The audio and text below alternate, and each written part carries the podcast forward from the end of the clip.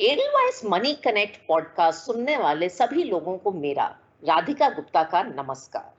Money connect की इस नए एपिसोड में हम आज आपके लिए लाए हैं फिर इन्वेस्टमेंट की नई सीख कुछ अनोखे अंदाज में। आज मेरे साथ हैं एक special guest mister Vinayak Sakre नमस्कार दोस्तों। विनायक एक फाइनेंशियल कोच हैं जो 50 लाख हिंदुस्तानियों तक फाइनेंशियल लिटरेसी पहुँचाने के मिशन पर हैं। विनायक जी एक ऑथर ब्लॉगर और पब्लिक स्पीकर भी हैं, जो फाइनेंशियल एडवाइजर्स और इन्वेस्टर्स को सक्सेसफुल इन्वेस्टिंग हैबिट्स और इन्वेस्टमेंट से जुड़े सिद्धांतों के बारे में बताते हैं। विनायक जी बड़े ही दिलचस्प तरीके से इन्वेस्टमेंट्स के बारे में सिखाते हैं। तो विनायक जी, चलिए शुरू करते हैं। आज आप हमारे लिसनर्स को क्या सिखाने वाले हैं? धन्यवाद, राधिका, और बहुत बहुत आभार एडलवाइस एएमसी टीम का। जिन्होंने मुझे एक मौका दिया आप लोगों से रूबरू होने का। दरअसल दो तरीके से आप एक सक्सेसफुल इन्वेस्टर बन सकते हैं।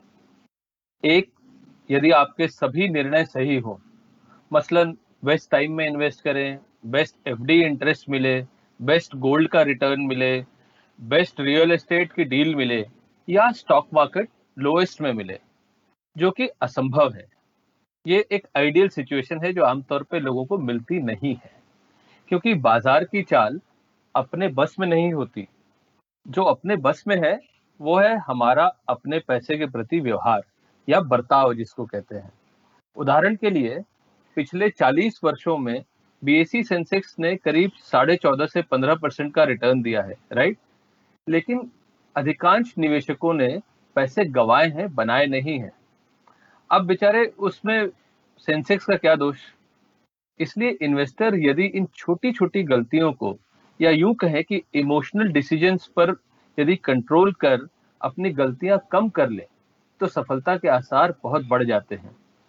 बिहेवियरल साइंस में काफ़ी लोगों ने काम किया है। इसमें मैं जो दो लोगों को बहुत मानता हूँ, वो है डेनियल कैनमन और रिचर्ड थेलर आज मैं आपको इन्हीं गलतियों के बारे में बताऊँगा, जो काफ़ी आसानी से अवॉइड की जा सकती हैं।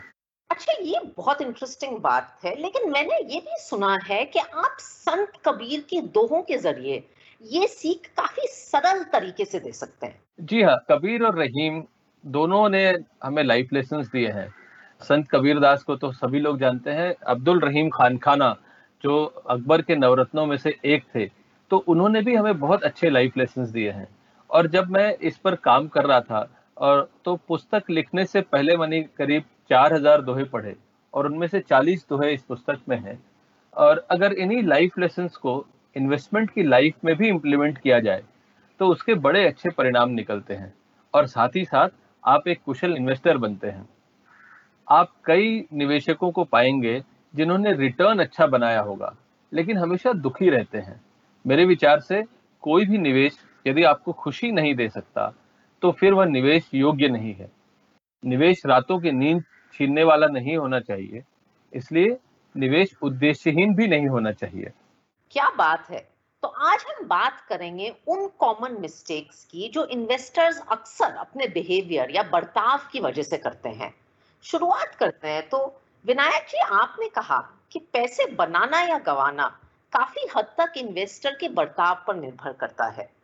किस किस्म की गलतियाँ आपको लगता है आमतौर पर लोग करते हैं? और ऐसी सबसे कॉमन गलती आपको क्या लगती है? जी, हिंदी में कहते हैं भेड़ चाल अंग्रेज़ी में कहते हैं हर्ड मेंटालिटी राइट ये सबसे आम गलती है जो भारत में नहीं, बल्कि पूरे विश्व के निवेशक करते हैं। भेड़चाल का पहला उदाहरण हमको सोलह ईस्वी का मिलता है, जब तुलिप मैनिया हुआ था। उस दौरान लोगों में तुलीप का फूल खरीदने की एक होड़ मची हुई थी। अगर भारतीय बाज़ार के संदर्भ में देखें तो आप पाएँगे कि हर्ड मेंटालिटी का उदाहरण हमको उन्नीस सौ बानबे की तेज़ी में मिलता है, उन्नीस सौ चौरानबे का जो आईपीओ बूम था उसमें मिलता है। सन 2000 के आसपास जब वो टेक बूम था तब मिलता है। 2008 में आपको जनवरी की तेज़ी सभी को याद होगी कि उसके बाद क्या हुआ, ये पता ही है आपको। और हाल के वर्षों में अगर हम बात करें तो बिटकॉइन में ऐसा लोगों का व्यवहार देखने को मिलता है। लेकिन आमतौर पे भेड़ चाल का पालन करके लोग पैसे गंवाते हैं, बनाते नहीं। क्योंकि ये हमेशा तब आते हैं जब गाड़ी छूट चुकी होती है या बाज़ार की भाषा में कहें तो बाज़ार पीक पे होता है। इसलिए कबीर कहते हैं कि मूड मुड़ाए हरी मिले, हर कोई लेव मुड़ाए। मूड मुड़ाए हरी मिले, हर कोई लेव मुड़ाए। बार बार के मूड से भेड़ न बैकुंठ जाए। यानी कि अगर बाल मुड़ाने से ही या शेव कराने से ही भगवान मिल जाते तो फिर उस भेड़ का क्या, जिसके हर साल बाल मुड़ाए जाते हैं तो क्या उसको बैकुंठ मिलता है या उसको मोक्ष प्राप्त होता है? तो उसका उत्तर है नहीं। इसी तरह से ही अगर हम हर्ड मेंटालिटी का पालन निवेश में भी करें तो आपको इन्वेस्टर के लिए मोक्ष प्राप्ति क्या है? उसका गोल अचीव होना। तो वो गोल अचीव होना लगभग असंभव है। विनायक जी रिटर्न एक ऐसी चीज़ है जिसके बारे में लोग मेरे से बार बार पूछते हैं। और मुझे लगता है अक्सर लोग अनरियलिस्टिक रिटर्न पाने के चक्कर में आ जाते हैं और कई बार फंस भी जाते हैं इस चक्कर में। आपको क्या लगता है कि ऐसा क्यों होता है? एक गाना बचपन में सुना था मीठी मीठी बातों से बचना जरा दुनिया के लोगों में है जादू भरा। लोग भेड़ चाल का पालन ही इसलिए करते हैं क्योंकि उनको लंबे चौड़े वादे किए जाते हैं। और वो उन एडवाइजर्स की बात नहीं मानते, जो गोल प्लानिंग की बात करता हो, धैर्य और अनुशासन की बात करता हो। इन्वेस्टमेंट में एक्साइटमेंट ढूंढना लाभप्रद नहीं होता। लेकिन लोग ऐसा इसलिए करते हैं ताकि अपनी स्मार्टनेस लोगों को दिखा सकें। वन अपमैनशिप जिसको अंग्रेज़ी में कहते हैं। या वो एडवर्टीजमेंट आपको याद होगी कि उसकी साड़ी मेरी साड़ी से सफ़ेद कैसे? ऐसी जो भावना लोगों में आ जाती है तो आमतौर पर लोग ऐसे कदम उठा लेते हैं और ऐसी चीज़ भावनाएँ इनको मजबूर कर देती हैं कि ये गलतियाँ कर बैठते हैं। दुर्भाग्य से फ़िल्म और फाइनेंस दोनों ही जगह पर लोग चमक दमक के झांसे में आ जाते हैं और ऐसी सीधी सच्ची बात जो बोरिंग होती है, उनमें उनको कोई रुचि नहीं होती और ऐसा समझने वाले को बहुत कठिन परिश्रम करना पड़ता है। ऐसा जो एडवाइजर होता है, ऐसा समझाने वाले को बहुत कठिन परिश्रम करना पड़ता है। तो इसलिए कबीर का ये दोहा बड़ा प्रासंगिक है। जब वो कहते हैं कि साचे कोई न पति जई, झूठे जगपति आए। साचे कोई न पति जई, झूठे जगपति आए। यानी सच की बात में लोगों को कोई इंटरेस्ट नहीं है। लोग झूठ के पीछे भाग रहे हैं, क्योंकि वो बड़ा लुभावना लगता है। गली गली गोरस फिरे, मदिरा बैठी बिकाए। जिस तरह से दूध को बिकने के लिए गली गली घूमना पड़ता है और शराब अपनी जगह पे बैठे बैठे बिक जाती है। इसलिए आपने कभी शराब की दुकान मंदी की वजह से बंद हो गई हो ऐसा कभी सुना नहीं होगा। तो आपका कहना ये है कि वादे और सपने सच्चाई से ज़्यादा बिकते हैं। अब दूसरी ये बात है कि जो कोविड का सिचुएशन है इसने काफ़ी इन्वेस्टर्स को कैश या जिसे हम लिक्विडिटी कहते हैं उसके महत्व के बारे में कुछ बताया है। आपको क्यों लगता है ये लिक्विडिटी क्यों इंपॉर्टेंट है? और इसको इट वुड बी ग्रेट अगर आप आपके पास कोई आसान शब्दों में आप ये जो लिक्विडिटी का कॉन्सेप्ट है इसका संदेश दे। फाइनेंशियल प्लानिंग के सिद्धांत जो है वो कंटिजेंसी प्लानिंग की बात करते हैं शुरू से ही करते हैं। परंतु निवेशक अक्सर उस सलाह को नजरअंदाज कर देते हैं। उसका कारण ये होता है कि हमको ओवर कॉन्फिडेंस बायस होता है। हमको लगता है कि सब कुछ हो सकता है, पड़ोसी के साथ हो सकता है, दोस्त के साथ हो सकता है, परेशानियाँ मेरे साथ नहीं आती। इसलिए अगर आप आज भी देखिए बाज़ार में तो इतना कोरोना फैला हुआ है, लेकिन लोग भीड़ जुटाए हुए हैं। तो कोविड ने यह बात सिखा दी कि कंटिजेंसी जिसको हम आपातकालीन योजना भी कहते हैं, इसकी प्लानिंग की जाए। मूलतः भारतीयों को रियल एस्टेट और गोल्ड से विशेष प्रेम होता है। उसमें से रियल स्टेट जो बहुत इलिक्विड होता है यानी जिसमें तरलता का अभाव हो, ऐसा निवेश का माध्यम है रियल एस्टेट तो एक तो इसमें एकमुश्त बड़ी धनराशि निवेश करनी पड़ती है और उस पर से यदि पैसों का, की आवश्यकता हो तो आपको पूरी प्रॉपर्टी बेचनी पड़ती है। और चूँकि पारदर्शिता का भी अभाव होता है, ऐसे में मजबूरी में व्यक्ति आनंद फानंद में जो मिल रहा हो, उस भाव में बेच देता है। और पार्शियल विड्रॉल की भी सुविधा नहीं होती। तो अगर किसी व्यक्ति ने, जो निवेशक हैं, उन्होंने ऐसी जगहों पर निवेश किया है जहाँ लिक्विडिटी का अभाव हो तो बड़ी गंभीर समस्या ऐसे आज के कोविड के सिचुएशन में उनको झेलनी पड़ी होगी। क्योंकि एक तो कईयों की नौकरियाँ चली गई हैं या सैलरी कम हो गई है। ऐसे में अगर आपने छः से आठ महीने का खर्च का जो हाउस होल्ड एक्सपेंस जिसको हम बोलते हैं, अगर आपने संभाल के नहीं रखा है तो स्थिति बड़ी गंभीर सी लगती है। तो इसमें अगर हम, रहीम जी का ये दोहा कि रहीमन निज संपत्ति बिना को न विपत्ति सहाय। रहीमन निज संपत्ति बिना को न विपत्ति सहाय। बिन पानी जो जलज को, जलज यानी कमल। तो अगर कमल के नीचे पानी नहीं होगा तो बिन पानी जो जलज को नहीं रवि सके बचाए। जिस तरह से कमल के नीचे पानी का होना आवश्यक है, नहीं तो उसको सूर्य की किरणों से कोई नहीं बचा सकता है। इसी तरह से अब अगर आपका जो पोर्टफोलियो है, उसमें लिक्विडिटी की भी इम्पोर्टेंस बहुत ज़्यादा है। तो अगर आपने छह से आठ महीने का पैसा अपना जो आपका हाउस होल्ड एक्सपेंस है घर का खर्च है उसको अगर संभाल के नहीं रखा है तो इस विपत्ति कभी भी आ सकती है और वो हमेशा ध्यान रखें कि ऐसी विपत्तियाँ डोरबेल बजा के नहीं आती हैं। तो आपका कहना है कंटिजेंसी का पैसा जो है जो छह से आठ महीने के खर्चे का पैसा है उसे हमेशा बचा के रखना चाहिए। अच्छा दूसरी बात मैंने ये भी सुनी है कि ये देर ही दुर्घटना है। ये क्या ख्याल है? ये बहुत इंटरेस्टिंग साउंड करता है लेकिन सुन के थोड़ा डर भी लगता है। क्या ये इन्वेस्टमेंट के क्षेत्र में अप्लाई करता है? जी बिल्कुल।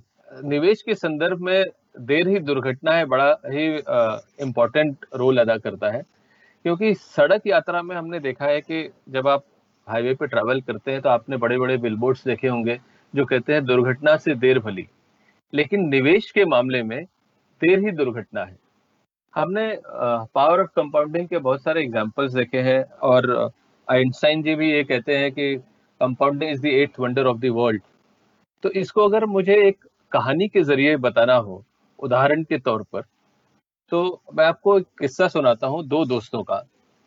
तो राम और घनश्याम दो दोस्त थे और राम ने 25 साल की उम्र में पाँच हज़ार रुपए हर महीने इन्वेस्ट करना शुरू किया।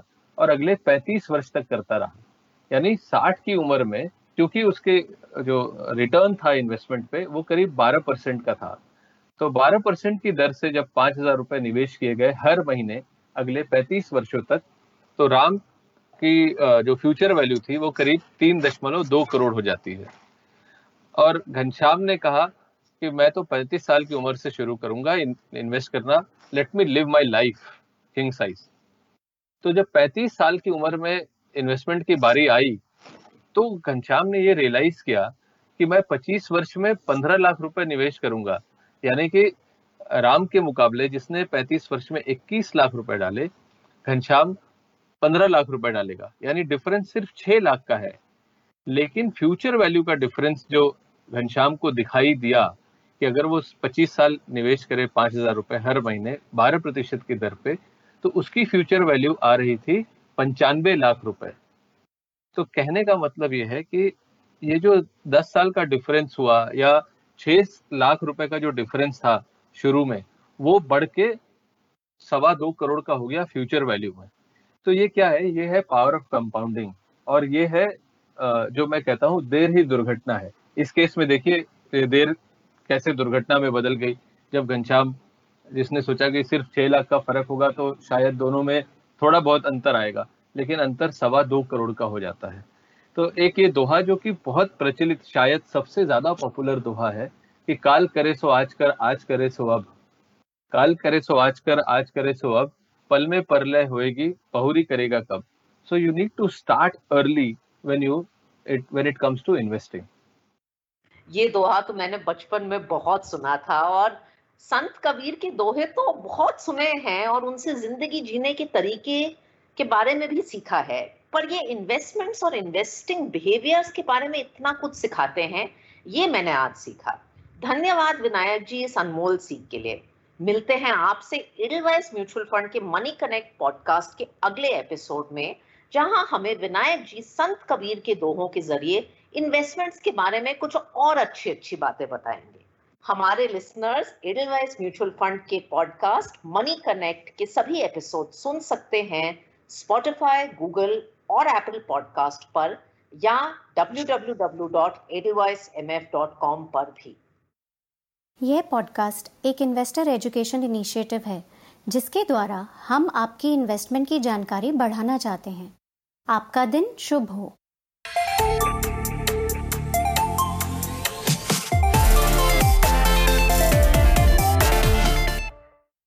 केवाईसी प्रक्रिया, सेबी के पास रजिस्टर्ड हमारे म्यूचुअल फंड की सूची और शिकायतों के निपटारे के बारे में ज़्यादा जानकारी के लिए हमारी वेबसाइट पर जाएँ। म्यूचुअल फंड इन्वेस्टमेंट बाज़ार के जोखिमों के अधीन है कृपया योजना से संबंधित सभी दस्तावेजों को ध्यान से पढ़ें